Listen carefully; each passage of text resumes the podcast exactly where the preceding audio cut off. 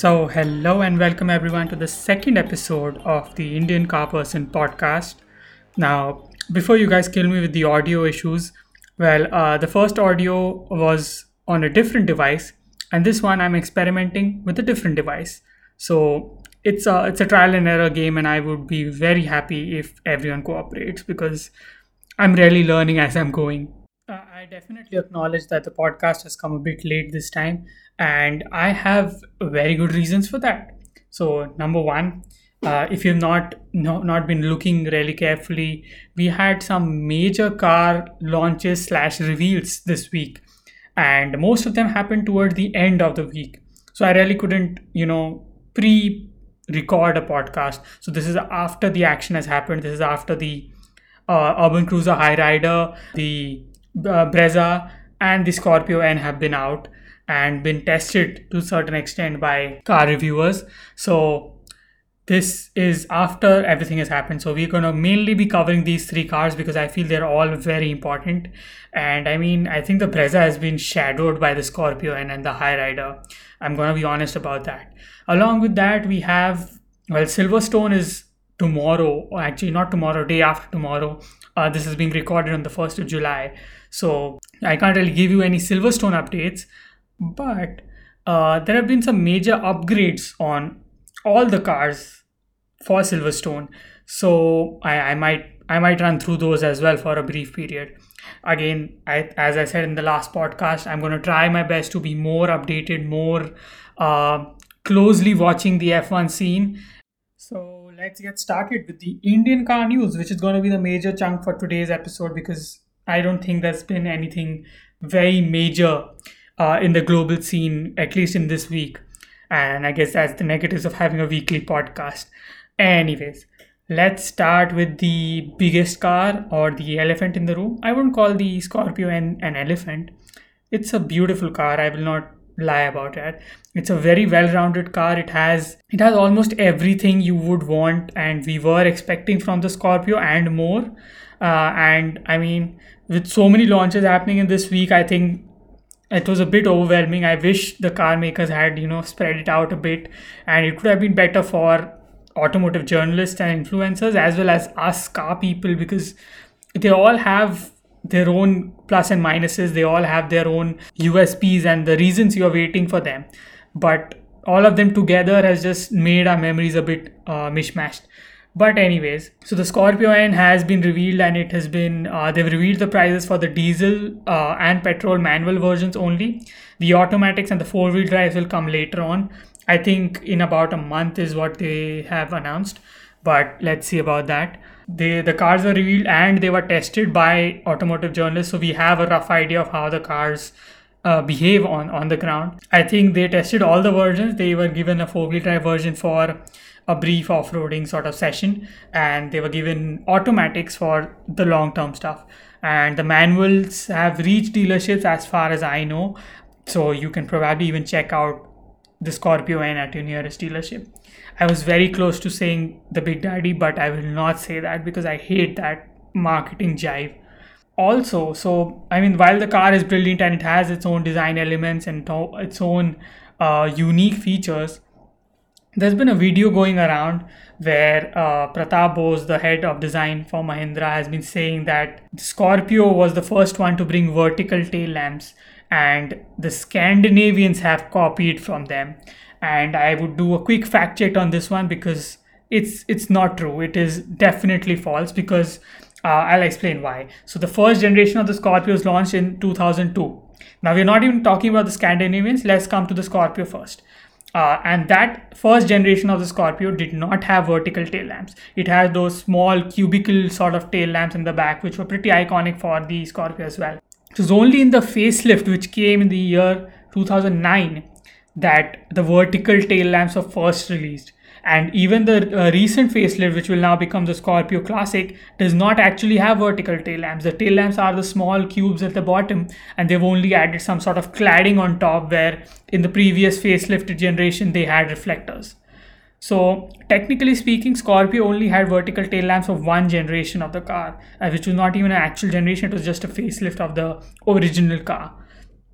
Now, coming to the part for the Scandinavians, which obviously is, is Volvo, uh, they have had vertical tail lamps since the 1990s.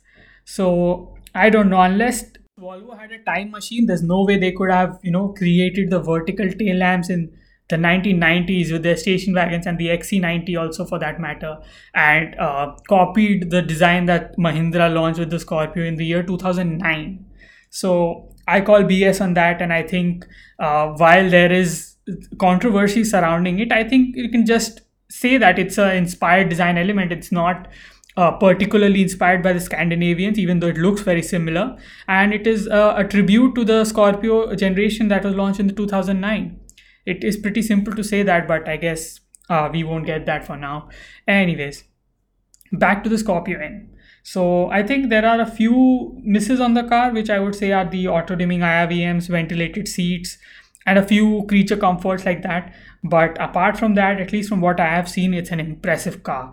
Everything from the diesel to the petrol uh, at least the versions that we have seen as media uh, have been testing it uh, they seem to be pretty well rounded. Handling has been improved a lot. And the size the sheer size of that thing i think that's the biggest attraction at least for me i would say. Because i don't know how many of you have experienced this but on indian roads the size of your car is very important. It, it almost determines the respect you would get in traffic. Take a small car you'll get crushed in city traffic. And take a big car and everyone will move aside. For that factor alone the scorpio is offering a lot at 11 to 20 lakhs.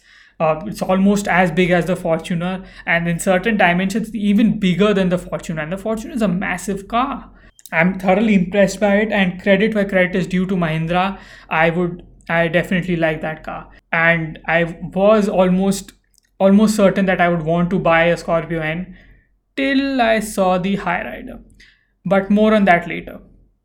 So as per the specifications, uh, the Scorpio gets a proper four-wheel drive system. So this is not the all-wheel drive system like the XUV 700. Also, the craze that people have for this car, like uh, all the media cars have been out, so so many people have just been stopping those cars to check it out, and that's the kind of sort of legendary status the Scorpio has in India. I, I feel from that generation, from the 2002s uh, almost all the legends that we had are dead. The sumo's dead, the Indica is dead, uh, the 800 is dead. Take any car for that matter from those legendary years, it's dead. The Safari that we have right now is a joke, and I, I think we all know that it's just a Harrier Plus, and they could have just called it that, but they wanted to juice the Safari name. So I can't really consider that to be a tribute to the legendary Safari that we had back in those days. But I feel the Scorpio has been given proper justice from what a legend it had been since 2000s to now becoming the Scorpio N, which is a proper, I would say, all rounder uh, off road oriented SUV. Uh, and I feel that if, if you have only one car that you want to buy in your garage, I think the Scorpio N can be a very good contender because comparing it with anything else in this segment of say 11 to 20 lakhs, everything else looks like a joke in comparison, especially the Korean brothers and even the German brothers. I mean, the bang for the buck the Scorpio N offers is incredible. And I, I am very happy that Mahindra is doing this and Indian automakers are pushing the bar uh, as much as they can to to push the Indian automotive industry into an age where even Indian automakers uh, are competitive. This will only bring out positive changes where we'll compel the foreign uh, automakers to also bring us good competitive products, especially in these times of chip shortages and overpriced cars. As with any Mahindra product these days, there is also a very big, very big uh, negative. And looking at the amount of craziness that people have had for this car and the, the phenomenal product and the pricing that Mahindra have brought in, I am very scared to even know what waiting period this car will have. I mean, I almost feel like Mahindra should just buy a new factory or do something to sort this out because if if this uh, Thar and the XUV were something to take reference from, the craze for the Scorpio N at least from what I've seen till now is at least twice of that combined. So I don't know. I think the cars will be coming in 2026 if Mahindra doesn't do something about the supply chain and and their manufacturing. and i feel that's unfair because the love and the sort of enthusiasm the indian people are showing for this car and the ability for them to upgrade from a tin can sort of a korean car to a to scorpio n which is a robust solid car it's it's it's something they deserve. And i feel mahindra should really buck up and give the people what they deserve and deliver the cars fast as fast as possible with as less niggles as possible which is also an issue because the xuv 700 has a lot of issues in the first units. And i think uh, almost all cars these days have issues in their first one year of sales. And tata cars have issues in all the years of their sales. I'm sorry that's just a joke that kind of summarizes my thoughts on the Scorpio N. Phenomenal for off roading, phenomenal all round car, I would say. A very, very good contender in this 11 to 20 lakh segment. Uh, I'm sure the automatics, once they release this car, will stretch out to uh, almost 24, 25 uh, X showroom, 25 lakhs INR X showroom, uh, and the all wheel drive variants obviously on top of that. But even then i feel this is a this is a brilliant proposition. And mahindra have done a phenomenal job with this car. Uh, i think uh, because of the leak culture and the current uh, automotive cycle we almost knew everything about this car for about a few months now. So there's not much of excitement around it. But i think it was more about the performance of the car and the overall package that we were very curious to know curious to see and understand. And that's why i feel it is it, it did surprise us to a certain extent even though we knew every single detail about it. Also would be my recommendation for someone who's looking to buy a car in this segment even the rear wheel drive versions and the manuals for that matter. Although i've heard that the the variant distribution is a bit iffy and like they've removed a lot of features from even the second to the topmost variants and the mid variants but i guess i'll have to do a bit more research on that and we'll get to know once the cars are dispatched because right now everything is the top end variant. Cars going to showrooms are all top end variants albeit in uh, automatic and manuals but they've all been top uh, the topmost uh, variants so that's why we can't really judge as of now. But hopefully by next week or by the end of july at least we'll be able to uh, know what what they've done as, as far as the feature distribution goes through the variants. But i think that's that's about it for the scorpio n and now we can move on to the next car. So while the scorpio n launch had happened and then the media rise had started another car was revealed and this was also a big selling car. This is one of the largest selling suvs in india for a few years now. I can't remember how long but it's been a while. And it is a major car for this particular manufacturer. I think we all know about it. It's the brezza. It's not the vitara brezza but more on that later. So the Maruti Suzuki Brezza. It's still based on the same platform as the old Brezza. I know there have been a lot of confusion, a lot of disputes and debates about this, but Maruti is a very cost conscious manufacturer, so they will not change something unless it's absolutely broken. And the only thing broken with the Brezza was the lack of features and a lack of updation to bring it to the year 2022, especially looking at the rivals and the Korean siblings who offer everything under the sun. Uh, Brezza really had to pull up its socks, even though it was still selling a lot, uh, even without doing any of this. It's a welcome change, and I think we are all happy about it. And this Brezza is now the first car of Maruti Suzuki to have a sunroof, which is a big deal, and it shows how important the sunroof has become for uh, an Indian car buyer and i feel there is a big story behind this which i would say is related to the psychology of the indian consumer. So sunroofs have been coming in cars in the western countries for as long as you can probably remember. But in india the sunroof was always an aspirational you know luxury car feature. Even though the cars that we got in the lower segment uh, were offered with sunroofs abroad they were not offered in india. And that really made the indian consumer crave a sunroof because it just became a sign of opulence. It's like a rolex or a or a supreme handbag. No one there is no intrinsic value to it. But because of uh, the kind of nature that was created psychologically for it it's become an item we all crave. And now everyone wants a sunroof in their car. And so was high time maruti uh, gave into these needs of getting a sunroof in their in their sub 4 meter suv to make it more competitive. So that's what they've done with this new Brezza. Uh, the looks have been updated. I think it looks uh, decent. I mean, they, they there are a few features which uh, pop out to your eye because Maruti is known for doing designs which are, you know, soothing to the eye, not controversial. Yes, they may look ugly sometimes, but you can at least look at them. So there are certain features in the Brezza which I would say are brave design uh, design functions. And some choices have been made to you know make the car look a certain way.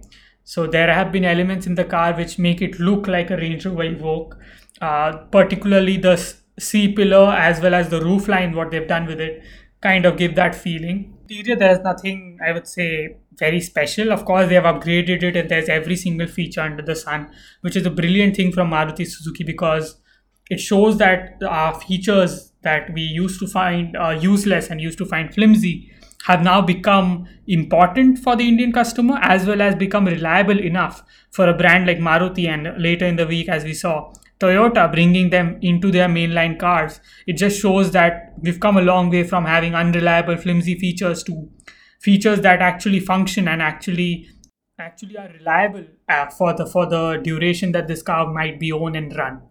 So that's a that's a good thing. But uh, lots of part sharing in the interiors and the interior quality has remained more or less similar.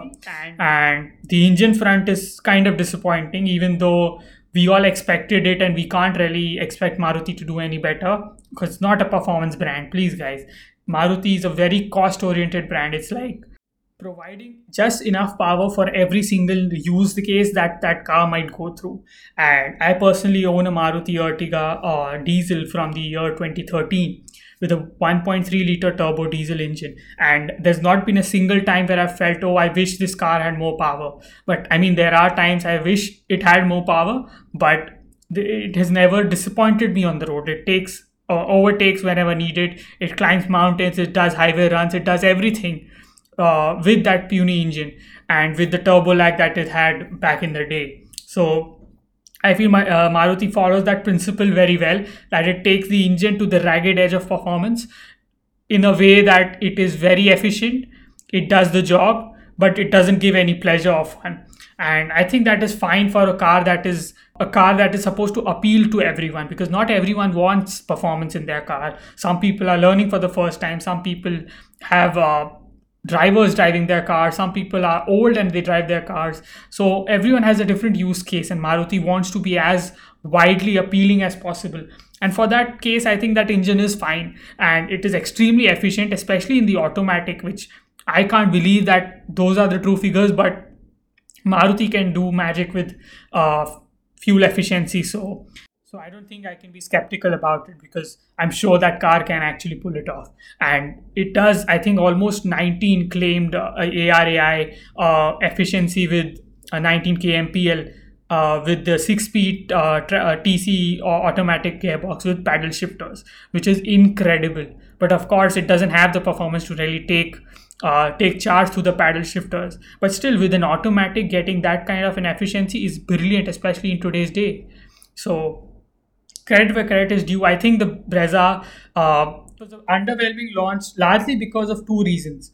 Uh, the first one being well the lack of freshness i would say because there's a lot of part sharing the the heads up display the 360 degree camera uh, the uh, the infotainment system the automatic climate control all of the part sharing bins have they have remained so there was no surprises there. And the looks were different of course but again not to everyone's taste which is new for maruti i would say. And the second reason why i think everyone is not very happy with that car is the prices. Now considering what is going on in the car market right now i think the prices are justified especially with the features that it's offering. It's offering more features than the venue and the sonnet which is nuts.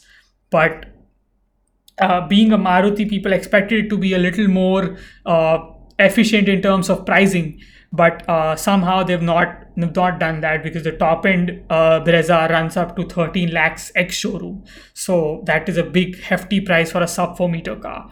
Uh, I feel partly has to blame the engine for that because the 1.5 liter uh, petrol attracts a different uh, taxation that kind of pushes the price ahead of its rivals which have smaller turbo engines and get a taxation benefit also due to the sub 4 meter length.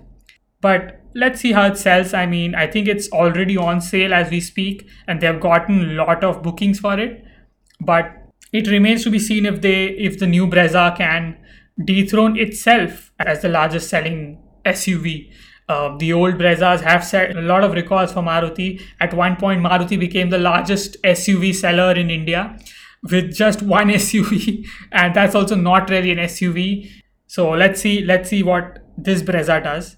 Um, now, now we can go to I think the third car that was released this week, which we have the least information about, uh, which we had the least information about even before the launch. So it was really exciting to see and really, I would say, fresh to see what the car has and what the car offers. But there's a lot of mystery still around it, and the car is still, I think, two to three months away from being delivered to customers. Car I was talking about is the Toyota Urban Cruiser Hyryder Now that's a very big name, and I will start with the name itself. And I feel bringing Urban Cruiser into the name is a mistake. I feel that itself is suddenly making people relate that this car is somehow in the sub 4 meter segment and a replacement for the urban cruiser which is absolutely not i mean this is based on the global suzuki vitara uh, if you've seen and that's a beautiful car a very elegant car and a very safe car so I think Toyota has the set right, and that's a great thing. But adding urban cruiser in this name really confuses everyone. Number one, and number two, it it is a very long name. So what I usually do when I'm thinking of names of anything, it's basically thinking of how people in a very casual way will refer to that car. So the XUV 500 became then the XUV. The XUV 700 will also become the XUV when someone refers to it in, in a conversation, a non enthusiast refers to it in a conversation. And so, would, would the urban cruiser Hyryder be referred to as just the Hyryder? Or will people call it an urban cruiser, which is a lower car again, and it would not be right for the car as well as the people who bought the car to refer to this car as an urban cruiser. So, all this confusion that has been brought about could have been easily solved by just calling this car the Toyota Hyryder simple, straightforward, and fresh. I mean, Hyryder in a way is not a brilliant name, but it's a hybrid, it's a car, so it rides. So I guess it kind of makes sense. So that is fine, but adding urban cruiser into it really just confuses, especially the masses, which is what this car targets because it has to sell units. Now, coming to all the other things about this car, which I'm absolutely a fan about, this car looks beautiful in this segment there are not a lot of cars which have such good proportions i mean every car in this segment has certain angles which look good the aster has certain angles which look good the T- has certain angles which look good uh, the Kushaq has certain angles which look good the creta has certain angles but there's not a single car in this five seater SUV segment. So Scorpio N will not be included in this. In this segment that looks this beautiful from every angle the proportions, the styling, it's it's just perfect. It feels so good. And the moment this thing was revealed, I was just shocked by it. It was really shocking because of how much of a secrecy that Toyota had created around this car. There were not there was not a single leak. That thing I think really uh, excited everyone to look forward to this launch. The second surprise I would say was the panoramic sunroof I really did not think this car was going to get a panoramic sunroof. I had expected the same sunroof that the Brezza has gotten because this car will get a Suzuki version in the future, and that is why the Vitara Brezza is just the Brezza now because the Hyryder's Suzuki version will be called the Vitara because that's exactly the car it's been based on. So if the Hyryder has a panoramic sunroof, that means the Vitara is also getting a, a panoramic sunroof. And that is crazy that Maruti just jumped from getting only a sunroof for the first time in their cars to having a panoramic sunroof within the span of almost two days because this car has been jointly developed by Toyota and Suzuki and majority of this car is is Suzuki and there's no doubt about it but it's the good Suzuki it's the Suzuki that we all desire the Suzuki that's been sold in western countries and we have been deprived of I think it's a brilliant package and I have not found a single flaw in this car yet.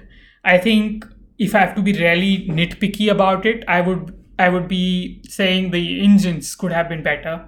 I mean, the hybrid is brilliant. Uh, I'm sure it does a great job because it's a Toyota setup, so it's a fresh engine, fresh powertrain for India. But uh, the the mild hybrid version, which will also get the all-wheel drive, which is another brilliant part. I'll get on to later. That that engine could have been better. Is the same mild hybrid 1.5 that the Brezza gets, the Ertiga gets, the XL6 gets, the Ciaz gets. It's just it's getting to a point where that engine is annoying me, uh, and I think it's not just the issue with the engine. I think it, it just it doesn't feel lucrative enough, and a car that is this beautiful and this well rounded, I feel it deserved a better engine, a more exciting engine in some way. I mean, just do a little tune, make it a little different, make it more torquey or make it more powerful. Uh, do something, Maruti. Just give it a little punch, especially for this car because it's it's a beautiful car and I, I personally will buy it eyes closed. I probably will consider this car as soon as it's launched as a replacement for my aging Ertiga. But I genuinely wanted the engine to be slightly better. But again, looking at the the package this car is, the features it is offering, the quality in the interior. So there have been a lot of journalists who sat in the car today. Today was the uh, unveiling of the car in the morning today. So a lot of journalists who sat in this car have said this car has quality levels in the interior that are exceeding Fortuner levels, which is incredible because the expectation sharing all these platforms and parts with Suzuki was like we expected it to just be a bad job at best and it's it's way beyond a bad job one and two they have really worked on all the shortcomings that they have previously which i feel both maruti and toyota deserve uh, credit for and it's a great effort because both of them didn't really have to do it Toyota is selling Innovas and Fortuners in bulk, and Maruti is selling literally everything on earth in bulk. So they didn't really have to push themselves to get out of their comfort zone. The comfort zone of Maruti being 2 to 10 lakh segment is the is the comfort zone of Maruti. That's where they offer the most amount of cars. And the comfort zone of Toyota is of course the 20 to 50 lakh region where they offer the Innova and the Fortuner and both of them went out of their comfort zone and entered this 10 to 20 lakh segment which is the hottest segment in india right now and which both of them didn't really have any offerings for they came out of their comfort zone and they made something with a lot of passion i feel because every single thing they've taken care of. There are three headrests at the back which are all adjustable. There is wireless charging there's ventilated seats uh, there's the electric drive modes there's a full hybrid system into the car. All of these things they could have easily avoided and given us an underpowered uh, a half-assed product. But they didn't do that. They chose to work on everything that we criticize them for and make a product together that's absolutely stunning and the only thing i guess right now we can we need to wait about is is the pricing. And if the pricing is right and by right i mean starting price 9.99 lakh ex showroom and top spec all bells and whistles included 21.5 uh, lakh ex showroom. That that is sort of my my ambitious sweet spot for this car of course the reality might be different and experts might say that that's not a practical price point but in my eyes at least that is the segment if if they get the pricing in this region I think this this car will be unstoppable. No one will care about diesels, and everyone will just pounce on this car because it just it's perfect package. There's not a single flaw that I can think of in the current segment for this car. I mean, unless I'm being extremely nitpicky about it. So beautiful car beautiful car by toyota and beautiful effort by suzuki. And i guess i'm excited to now see the suzuki version of this car uh, the vitara. How would that look and what would it be called? Because vitara is just a name we are assuming it may be called but it can be called something else. Uh, we, we are not sure but let's see. I guess the the suzuki version is about two to three months away but i'm not sure because this time they've done they've generally put effort into differentiating the vehicles. It's not a bad job like the Baleno and the Glanza are, or the old uh, Vitara Brezza and the Urban Cruiser are. These are two different cars, distinctly different cars, at least as far as the visual uh, appeal goes. And I'm sure uh, they will do something about the features and some of the hybrid technology differing between these two cars to really make the customer choose. Because uh, right now it's just if you want uh, a Baleno with a Toyota badge, you get a Glanza. And if you want a Glanza with a Suzuki badge, you get a Baleno. That's that's the only difference they have. But with this car, they have the opportunity to really separate some of the features and maybe preserve some features for Toyota being a more premium badge and a premium offering and give the Suzuki version a slightly less feature packed uh, package and give it a more appealing, uh, more tempting price point.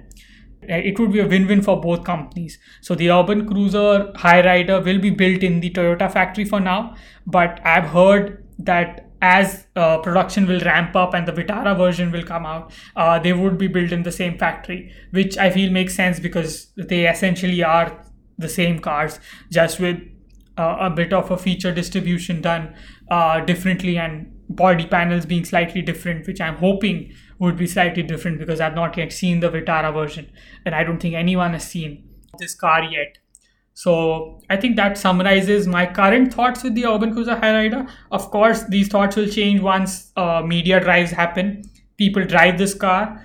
I I am actually considering to go see the car because from July 2nd onwards, these cars should be available in your Toyota showrooms locally to view. You can't test drive the cars yet, of course, but you can view them and I, I generally think I might want to go to a Toyota showroom for the first time in my life and check this car out. So yeah, my opinions can change after I check out the car, after I see the media drives, and after the pricing has been revealed. I think pricing is the most uh, important element out of these three points because the first two can be personal opinions and like can differ from person to person. But if they get the pricing right, everyone will close their eyes and just buy this car, and that is very very essential. But I don't know. I am not not very optimistic about it. I can keep my fingers crossed, and we all can do that till the pricing of this car is finally revealed for all of us. This brings us to the end of the Indian car news segment of, of this podcast for today. And we have only one, I guess, news in the national uh, car news segment. And it's a very interesting one, especially considering what has happened in the past uh, with the Aston Martin Valkyrie and the AMG one that I covered last time. Apparently, Red Bull Advanced Technologies have announced they're going to release a road car. So, this is going to be a hypercar developed under the direction of Adrian Newey, the same guy who was doing the Valkyrie. And uh, initially, they had begun this partnership. It was actually a Red Bull Aston Martin car, but they had broken up for some reason, and that is why there were multiple delays on the Valkyrie project. And even the Valkyrie was designed by Adrian Newey, and this one is also going to be apparently designed by Adrian Newey.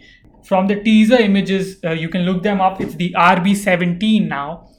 It looks pretty similar to the Valkyrie. I'm going to be really honest about it. And even the power figures and uh, the horsepower figures kind of are very similar. There are going to be only 50 of these made, and it's the pricing that really makes me. Oof, I don't know what to say. $6.13 million per car. Not for all 50, it's per car. That is insane. I don't think recently we've had any car that's been this pricey. I mean, apart from some Bugatti special editions, but 50 of these will be made. So $6.13 million per car. But uh, as of now, we only have the teaser image with sort of a line drawing of the RB17. Uh, we don't have an official name. And would it have a bull on the front? What would it have on the front? It's, I'm thinking about the badge. Uh, what kind of a badge would this car hold? Because it's a Red Bull Advanced Technologies car. Would it have a bull? Would they put a Lamborghini logo up front? That's a joke. Remains to be seen, and I guess there's a lot of development that is yet to come for this car. Uh, considering how long the Valkyrie project took and every other hypercar is taking these days to be developed, you know, because they're trying to push the envelope, trying to push every single parameter of, of a hypercar. There's going to be a lot of development that will happen, and it would be interesting to see this car. I think this would be the next generation of hypercars. So, the current generation being the Valkyrie, the AMG 1, and uh, even the Rimac uh, Concept 2, also known as the Nevera. All of these cars being the current generation of hypercars. The RB17 would join the next generation, which I don't think we have had a lot of announcements for. But I'm sure Porsche is working on something behind the scenes. I'm sure Lamborghini might want to join in, and I'm certain that McLaren and Ferrari also have something up their sleeve. So, fun times, even though those times are almost six to seven years from now. It'll be interesting to see what happens and how far can we push this envelope of internal combustion engine hypercars. This brings us to the final segment of today's podcast. Today's very brief podcast, I would say. I never promised that this podcast was going long, so I can I can I can do this. Anyways, so let's begin with the F1 upgrades for Silverstone. So as of now, as of the recording of this podcast, the FP2 has been over and Carlos Sainz has come out on top, followed by Lewis Hamilton and Lando Norris, which is, I guess, the perfect trio, I would say. So there have been a lot of updates done by a lot of teams, I would say. The biggest upgrade package, I think, has been uh, for Williams.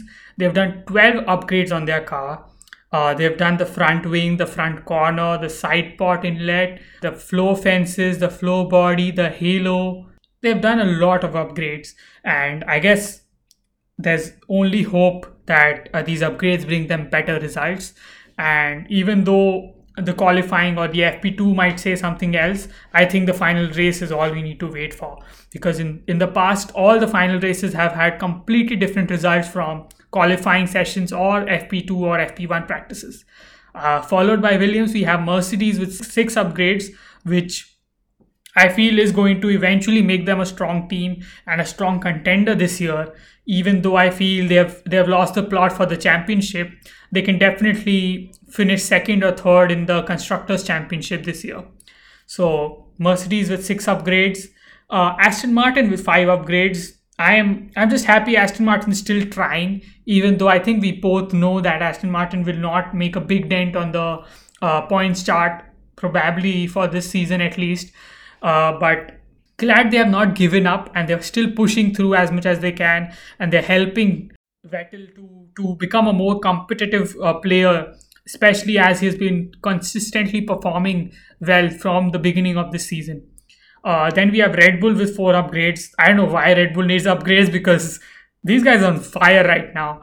I think there's only one team that really needs upgrades, and that is Ferrari after Red Bull, we have Alpine with three three upgrades, and then we have McLaren with two, and Alfa Romeo with just one, along with Haas and Ferrari also with just one upgrade.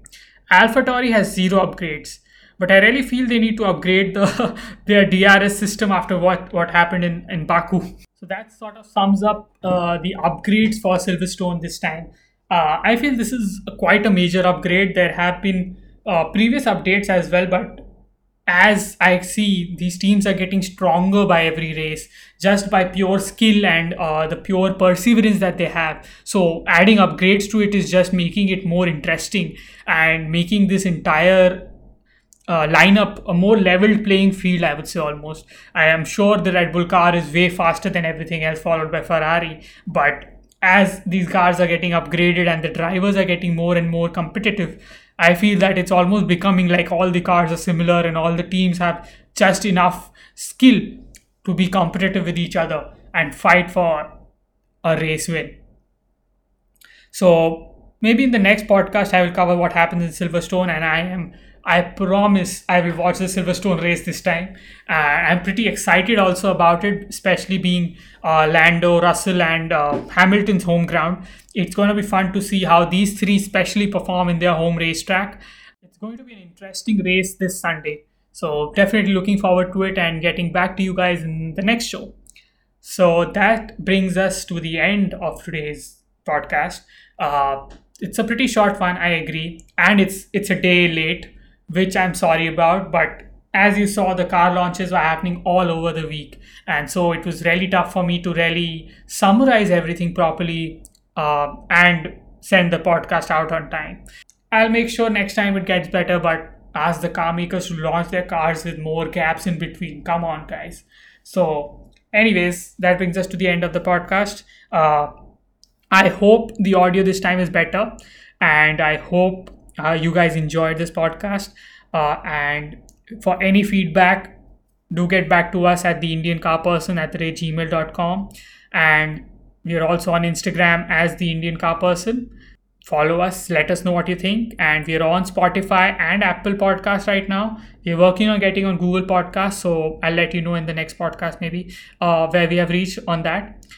Please leave us a rating on uh, Apple Podcast and Spotify because that helps us reach out to more people and allows us to be found by more people like you.